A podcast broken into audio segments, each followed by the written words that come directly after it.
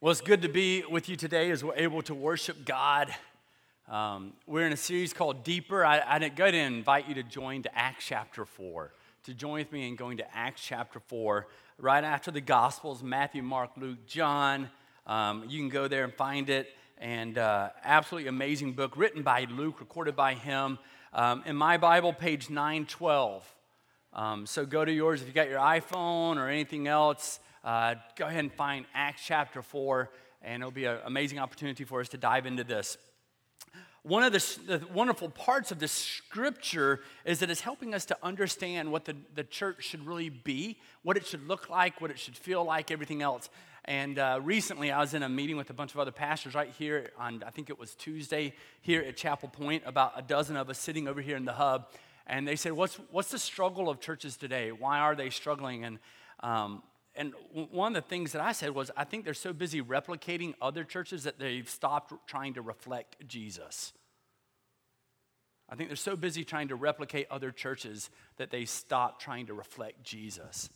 And one of the things that we're going to see in this passage of scripture today is we're going to see a church that is striving to reflect Jesus. And that's what they're really wanting to do. Um, and they, as a result of that, they just shared in magnificent ways the Word of God. Um, I know that we live in Michigan, and Detroit's not too far away, but I want to tell you a quick story about Mercedes Benz. Um, that's so good. I was waiting for boos or something like that, so that was, thank you.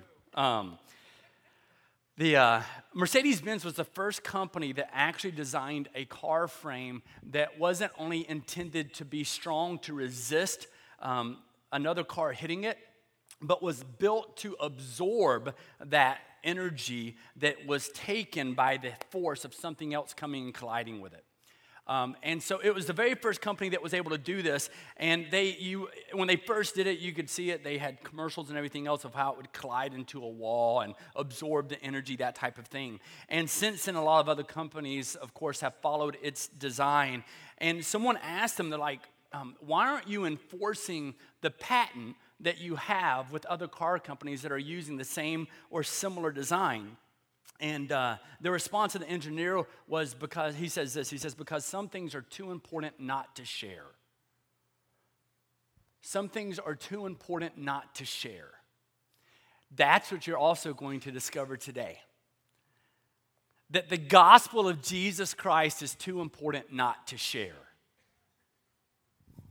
And sometimes we're so protective with our faith.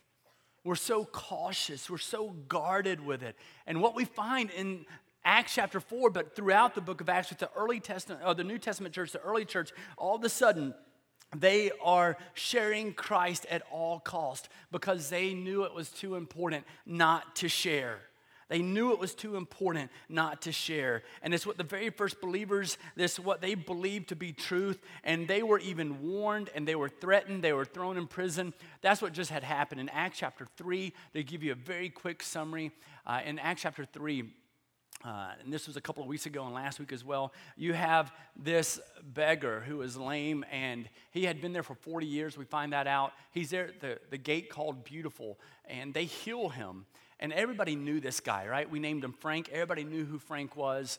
Um, and so they nobody could deny, man, this guy's been healed. This guy's, there's been this mighty miracle of God acting out in his own life. Nobody could deny that. Nobody could oppose that. And so what they did is they arrested Peter and John and they brought them in and said, listen, you got to stop talking about Jesus. You, you can't keep doing this. So, you know, they, they arrest him. And uh, of course, you know that after they arrested them, um, as they're like being hauled off, 2,000 people come to know Christ right there. Like, okay, we know they're being taken to prison, but I believe. Isn't that cool? Right? I believe. And they're, they're following um, the Lord. And so they're taken to prison and they just start receiving all of these threats over and over and over and over and over again. All of these threats were being thrown at them and telling them, listen, no longer are you to speak on behalf of Jesus Christ. They're asking themselves in chapter 4, it says, What should we do with these guys? Right? What, what are we going to do with them? We know that this guy has been healed. We can't deny it. This is verse 16 and now 17. But he says, But in order that that it may spread no further among the people, meaning the story of this guy coming to know Christ, but also the message of Jesus. In order for it to spread no further, we're going to warn them to speak no more to anyone in his name. So they called him and they charged him, Don't speak, don't teach at all in the name of Jesus Christ. But Peter and John answered them, Whether it is right in the sight of God to listen to you rather than to God, you must judge. But we cannot but speak of what we have seen and what we have heard. And when they had further threatened them, this is verse 21, Acts chapter 4, verse 21, it says, When they had further threatened them, right?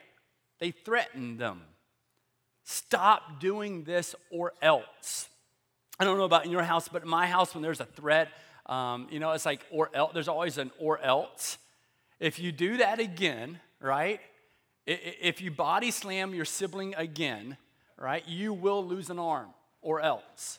Right? Like you have to have an or else there. If you if you keep uh, misbehaving, listen, if you if you don't show respect toward your mother, then you're going to lose all electronics for the rest of the week and you're going to go to your room. That's a realistic approach, right? You have to have an or, an or else. And so here they are, and they're threatening them to no longer speak. well, what they found out very quickly is that it would not work. They were warned, they were threatened, they were thrown in prison. But they responded in a powerful way. Maybe another way to think about how we're going to be able to absorb today's message is this How are you currently responding? How are you currently responding to God's impact on your life? How are you currently responding to God's impact on your life? Right? According to the the impact that God's had on your life, it often dictates what you are then going to go and do as a result of that. If it hasn't had much impact, if there hasn't really been much change, you probably don't do much with it. But if there's been a lot of impact, a lot of change in your life because of what God has done through His Son, Jesus Christ, then often what follows is a greater response to that. What type of impact has God had on your life? I know that I've been through stages. I, I, grew up, I was blessed to grow up in a Christian home, right? But um, I know that there's been several aha moments that I've had. One was when um, I was 16, another one I was 19, um, and another one I was 20. I was 20, I had just graduated college. I was 20 years old, and all of a sudden, um, God just hit me hard. You know, we talk about how He takes a brick and ties it to the end of a, a, a, two by four and hits you with it. He took nails, glued it to the brick, and then tied the brick to the end of the two by four and hit me with it. Like it was hardcore. I literally, I just felt the presence of God, Holy Spirit fall on me. He says, There is so much more for you in life than what you are chasing now. Like, I knew that that was the voice of God and it had enormous impact on my life. It started to change all the decisions. So I had already agreed to go work for a company named Nabisco Cookie Company. Hoorah! And so I was going to go work for them, but instead, all of a sudden, I shifted focus and I went to seminary instead. Everything started to shift for me because God had such an enormous impact on my life. What type of impact are you having? Because when we look at the early Testament church, we discover a bunch of people who knew Jesus in such a significant way, and it had great impact on their life. In fact, that's something I think we, we need to understand because we know that they were being threatened. They had a lot of resistance toward them and their faith. A lot of resistance, something that we don't process and understand here in this country today. Not yet, at least. They had so much resistance toward their faith. But how we absorb and process resistance, all right? Listen to this very closely. How we absorb and how we process resistance is determined by how we think of ourselves and who we believe God to be. It's good for us. I think you'll even be able to see possibly a note that comes up. It says all those things for you because they had the proper view of who God was. When you have the proper view of who God is, it changes how you look at everything else.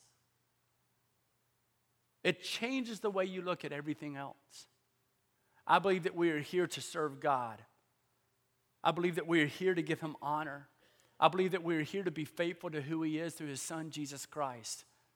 I do not believe that God has come and said, you know what, anything you want goes. I just want to make you happy. Because fact of the matter is, I trust God more than I trust myself, and I trust that God knows what is best for me more so than I know for myself. And they had the proper view of God. One of the reasons we saw people with so much conviction and so much boldness is because they had the proper view of who God is. And so, when in verse 21 it tells us, when they had further threatened them, they let them go because they could find no way to punish them because of the people. For all were praising God for what had happened. They're in prison, everybody's praising God. The religious leaders couldn't find anything else to do with them, so they threatened them and let them go. And so, from that point, when they're let go, they go to the house where everybody was worshiping and everybody was praising God. And it says they were released, verse 23 and following. And you can find this here for us. It says, On their release, Peter and John went back to their own people, reported all that the chief priests and the elders had said to them. And when they had heard this, they raised their voices together in prayer to God. Sovereign Lord, they said, You made the heavens and the earth and the sea and everything in them. Who through the mouth of our father David, your servant, said by the Holy Spirit, Why did the Gentiles rage and the peoples plot in vain? The kings of the earth set themselves, and the rulers were gathered together against the Lord and against his anointed. He's speaking about Jesus here, okay? For truly in this city there were gathered together against your holy servant Jesus, whom you anointed, both Herod and Pontius Pilate, along with the Gentiles and the peoples of Israel, to do whatever your hand and your plan had predestined to take place. I want to leave this passage up there if you would, but this is what's happening. He's calling out them and he says, Listen, this is what has, has happened because God allowed it to happen. All the kings of the earth, not the one true king, not the one true Lord, but all the kings of the earth have constantly come together and rejected rejected the Lord, rejected his anointed one. Even Herod and Pontius Pilate recently, they did that very thing. They would have been calling out these words and they would have been like, that was just, that wasn't long ago. That wasn't long ago at all. They denied him, and then everybody was gathered together in Jerusalem because why? It was Passover. And it's one of those four times every year everybody came back to Jerusalem and everybody's calling out, crucify Jesus. They, they say, crucify him, crucify him over and over. Yeah, that's, they just, this all just happened. And so he's calling this out. And their response, this is, this is phenomenal to me. They have all of this hardship, all this difficulty, they have all of these different things coming and falling down around them in their own life. Maybe you feel like that yourself, where you're like, I can't take any more. I've, I've been in those places before a couple years ago, things were just in my life just seemed to be so difficult in all different components, right? It's one thing if someone's struggling in your family, it's another thing if work isn't going well, it's another thing if you're struggling with some other stuff that's going on. And I remember I sat on this stage, was middle of the night. It's the joy of having a key, and I had to just make sure the alarm wasn't set yet. And I, I literally, I was laying on the ground, probably about right here, and I'm hitting the floor and saying, God, I can't go anymore. I'm done. Anybody else felt that way before? And here are the people of God. And they're being threatened, they're being persecuted, they're being thrown in prison and everything else. And this is what we find. Now, Lord, verse 28, 29, and 30 says, Now, Lord, consider their threats. Consider their threats and enable your servants to speak your word with great boldness. That's verse 29.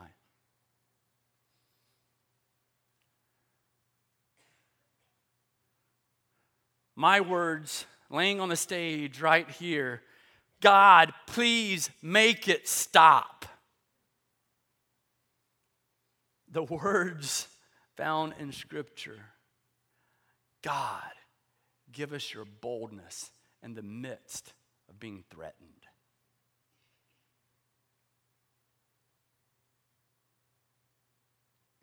What a difference.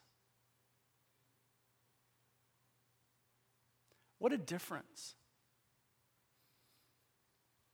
Right? We often pray for God to remove the difficulties when we know that it's often through the difficulties that we can be the greatest reflection of Jesus. So, should we not be praying that God gives us strength in the midst of the difficulties rather than to remove the difficulties?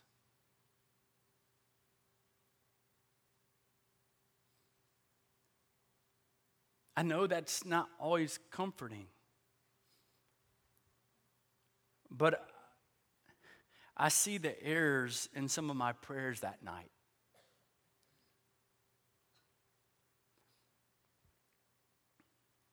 They just continually faced resistance. In fact, that's something that we've got to recognize. When fa- this is how the church faced this resistance, this, op- this opposition over and over. When facing resistance, this is how the church responded. To give you a few things just very, very quickly here today. When facing resistance, here's how the church responded. One, they refused to be intimidated. That's one of the first things that we learn. Right? They didn't, they didn't fold and go, well, you know, you guys are bigger than we are. They refused to be intimidated. They didn't let their threats they didn't let their power play determine how they would walk forward in their faith in Jesus Christ. And some of you are going, Well, I don't have the whole government coming down on me or the religious leaders, but maybe you have your family, right? Uh, holidays are coming. I think Pastor Nathan said holidays are coming. Oh, my goodness. And, and, and they are, right?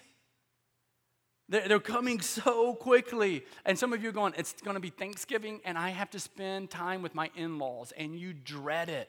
I'm not going to ask you to raise your hand if that's you. But you dread it. Like, so, did you know there's more people who look forward to the holidays now being over than getting to them? Wow. I think that would completely change if you remove all family members. Right? because it's hard because there's different people of belief and you want to pray and then someone says no you can't pray i don't believe in god and you go no i just want to pray and then you don't want to have those conversations you don't ever talk about religion you don't ever talk about politics listen i can't help these are the people who can't help but speak about jesus and they refuse to be intimidated it's a matter of how much impact god has had on your life and god changed everything in my life Everything. There is nothing of value in my life that is separate from God.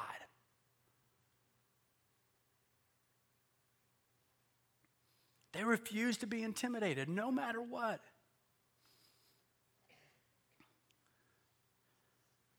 Verse 19, it says, they chose to believe, and this is really what it's about. When it says, if you go back to 19, it says, listen, if it's right in the sight of God to listen to you rather than to God, so be it, but like, it's not. So we can't help but to speak about who Jesus really is. That's what they're communicating. One of the things, I think one of the reasons they refused to be intimidated is because they believed, they chose to believe that God knew better than they did. You see, that also impacts your prayer life, by the way. If you really believe that God knows more than you do, you want to pray more because you're calling out to God because you, you really do believe He knows more than you. I think that, pride is directly associated with how much you pray. Because prayer, part of prayer is a humility factor. Part of prayer is relying upon God. Those who don't pray much assume they already have all the answers. Otherwise, you would be calling out to the Creator, yes? And so here they are setting a, a model of what it is to pray, to really call out to God. And so they refuse to be intimidated. Another thing is, they, uh, when, when facing resistance, not only did they refuse to be intimidated, but they raised their voices in prayer. The leaders didn't even have to ask for prayer, they knew that they were being prayed for. One of my kids recently just asked, she goes, uh, This was my oldest daughter who's 11. She goes, Dad, honestly. I said, Okay, what? What do you want to know? Are you going to tell me the truth? I said, What do you want to know? Because I mean, I, I, didn't know she was going to be like, Am I your favorite or whatever else. She, she goes, How much do you really pray for me every day? I said, honestly, somewhere between three and five minutes. Every one of you. I just, I just take that as 20 to 25 minutes every day of praying for my four children by name, calling them out. Does that count when you put us down at night and you pray over us? It, it, do you want it to count that? Like, I didn't know where this was really going. But we, she needs to know that I'm going to call out to God in prayer. And, and I'm going to ask you the same thing. How much time are you really spending calling out to God to use you in your life to reflect Him in a mighty, powerful way? They refused to be intimidated, but they also, they raised their voices in prayer.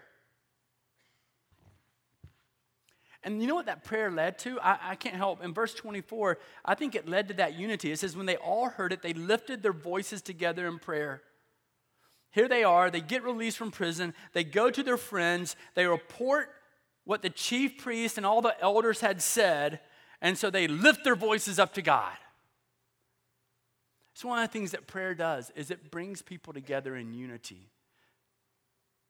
Why? Because prayer relies on Holy Spirit. It's Holy Spirit that comes and aligns hearts to move together in the same direction. That's why I tell you all the time, even in, in, leadership here at the church, we spend so much time in prayer. And even sometimes when something's obvious, we say, no, we're going to wait for the next meeting, just be praying about it. And then all of a sudden, even though we're, we're not on the same page in one meeting, by the time we're making that decision, we're on one page. Why? Because of the power of prayer, the power of Holy Spirit coming and tying hearts together. And the same thing, by the way, can happen in your marriage. Because we know that a lot of people have already given up on their marriage. Some of you sitting here right now, believe it or not, you're waiting for your kids to get out of school so you can get a divorce. And you can live your own life. You're just you're buying your time. You don't want to have to you don't, you don't want to have to pay anything to your spouse anyway, child alimony or anything else. So you're just you're buying your time. I cannot, I'm begging you to pray for your spouse that God would bless them and encourage them and would speak to them. Your marriage can change. Your marriage, every marriage in this place is intended to be a reflection of Jesus Christ. Every one of them. So they raised their voices together in prayer. Another thing that they did is they, find, they spoke the gospel boldly. Uh, they, after they were threatened and intimidated and thrown in prison, they didn't leave that place and, and act like they were in a library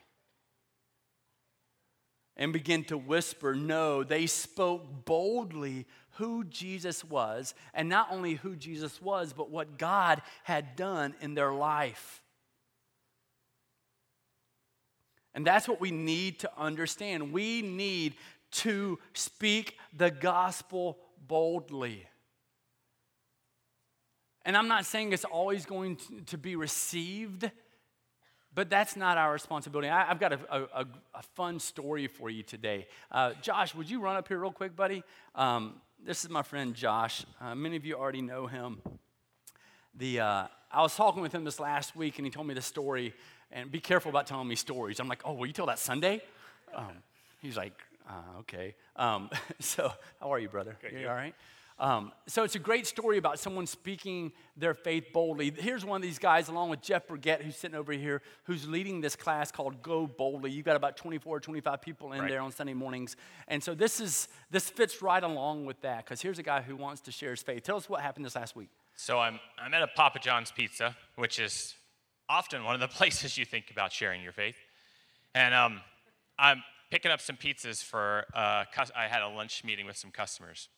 And the customer said, I want Papa John's. I want Papa so, John's, and yeah. I'm not going to argue Go that's what you want. Yeah. So I was at the Papa John's and um, sitting there waiting. These guys were kind of light making my pizzas. And um, I hear them start to talk on the subject of religion. Oh, this, this God and this religion and all this kind of stuff. And this guy says, Do you believe in such and such religion? And the other guy says, Well, I believe in that about as much as I believe in God. And it was almost like I could see Jesus standing up there going, like, Are you going to do You're anything? up, bro. Yeah. You're up, Fuller. So, I, again, I was late for this meeting. They were late making my pizzas. So I got the pizzas. I went and had lunch with the customer, and I knew exactly what I was going to have to do. I was going to have to go back to Papa John's. So Yeah, because you left. yeah, I left, and I and the whole time he's like, "That's fine. You just have to come back. Like we're not gonna."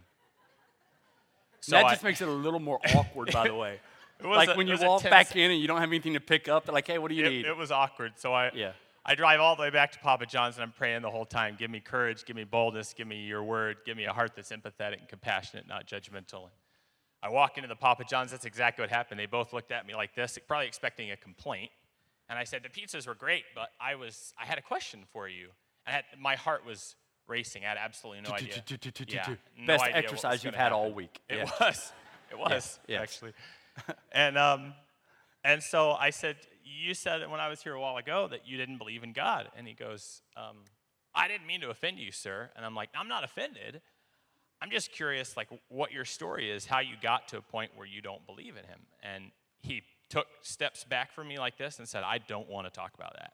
So I go, "Okay, well, th- thanks for the pizzas." And I turned around and walked out. So anticlimactic, It isn't it? is. It is. But they like Papa John's there at that at my customer. So I I have You're full- going back. Yeah, I'm gonna say next time. Hey, let's have Papa John's. Dude, you should take like a hundred of us and we'll surround the whole building in prayer. Yeah, it would be awesome. That'd be great. Thanks for sharing. The, uh, the reason I wanted to, because I was waiting at the very end, I was like thinking somebody's going to fall on their knees and like Papa John's is going to like lift up off the ground and he's going to come to the Lord and all of a sudden he's a great preacher in like three days. And he said no.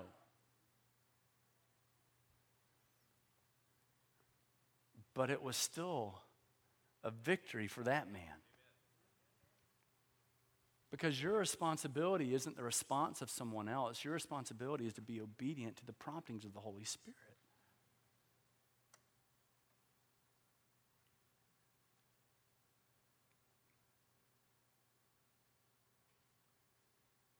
And I think everybody in here probably has someone right now that they know that they need to be sharing with about Jesus, but you really don't want to because you're more concerned about their response than you are the thoughts of God. And that has to do, did, did I mention before, what kind of impact has God had on your life?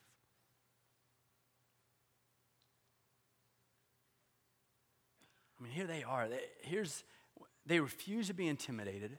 They, they raise, they lift their voices together in prayer and they spoke the gospel boldly.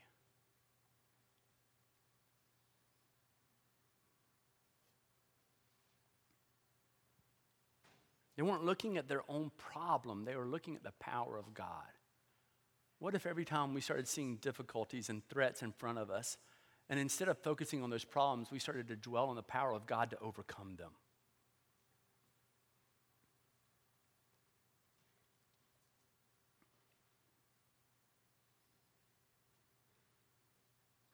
They were expecting God to move.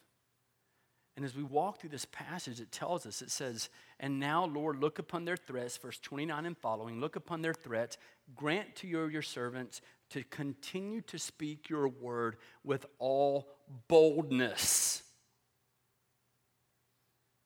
With all boldness, while you stretch out your hand to heal, and signs and wonders are performed through the name of your holy servant Jesus. And when they prayed, this was the response of their faith. This was the response of their prayers. And when they prayed, the place in which they were gathered together was shaken, and they were filled with the Holy Spirit and continued to speak the word of God with boldness. I, dream of our high schools, Jenison and Hudsonville, or wherever, Hudsonville Christian, wherever you go, of having students who are so bold in their faith, they don't care the response of their friend nearly as much as they care about being obedient to the Holy Spirit. I pray that for our businesses. I pray that for our churches. I pray that in the places in which we live, that we would have that type of boldness. That's what is being done here. It was so just prevalent. Like, if you were a believer then, I think if you walked into their church and you professed faith in Jesus, sharing your faith is a next step in claiming faith in Jesus Christ. Let me make sure that that's heard. For years and years, they said that 3% of believers would share their faith, not just invite someone to church, truly share their faith. So 97% of people who claim to know Jesus Christ would never share. Um, they say it's less than that now. So, like, literally, uh, like 1 or 2% of people will actually sh- share their faith with someone else. But it's because I think it's the value that we place on it. What impact has God had in your life? And I will tell you now that if you truly have allowed God to impact and transform your heart and your life, sharing your faith is simply a next step. Because it is the greatest thing that can happen to you.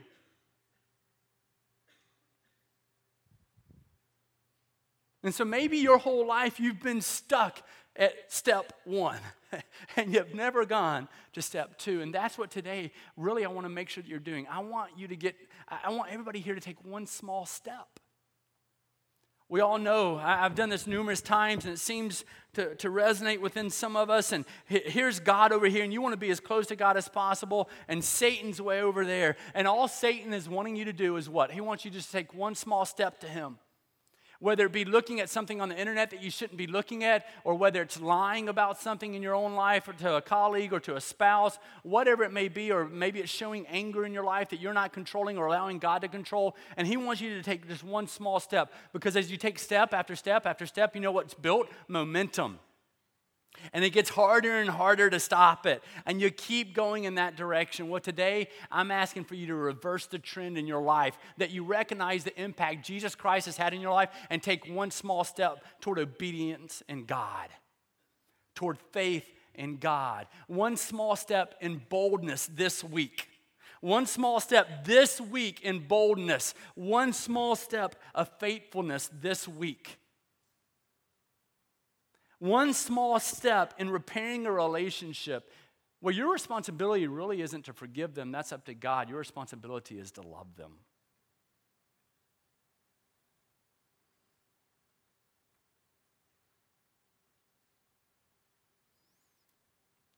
And I think that goes deep for a lot of us.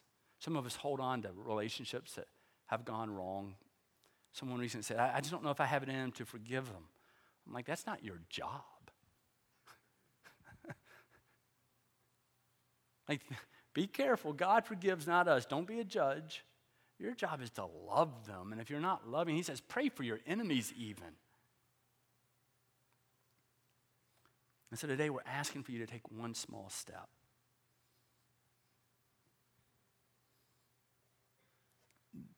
The hunger, talking about impact of Jesus in your life, right?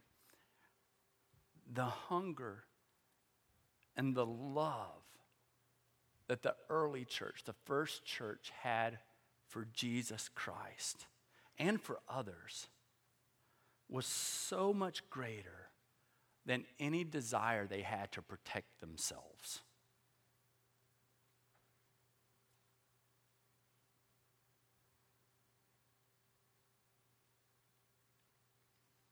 The love and the hunger that they had for Jesus and for others was so much greater than any desire that they had to protect themselves.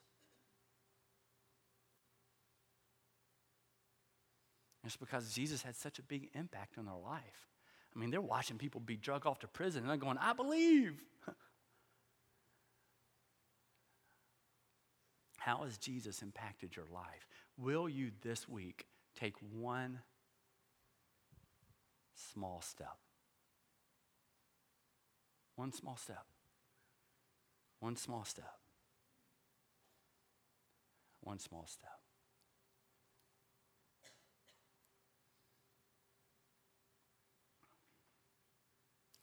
Josh, I, can't wait to hear in the future what happens with this guy because I've already personally been praying for him. Like, you're going to see him again one day, maybe. And you don't know. He may go, Hey, man, aren't you that guy who asked me about God? And you're going to go, Yes, I was. All right? And then you'll puff your chest up a little bit, right? God can mold his heart to be receptive to his greatness. Right? One small step. I'm praying that you have one small step in you this week. God, we love you. We praise you. We worship you. We adore you. God, thank you for modeling, letting us see a church that was so devoted to you that they refused to be intimidated. We see that so clearly in Scripture that they lift and raise their voices in prayer and they speak boldly on your behalf. God, today,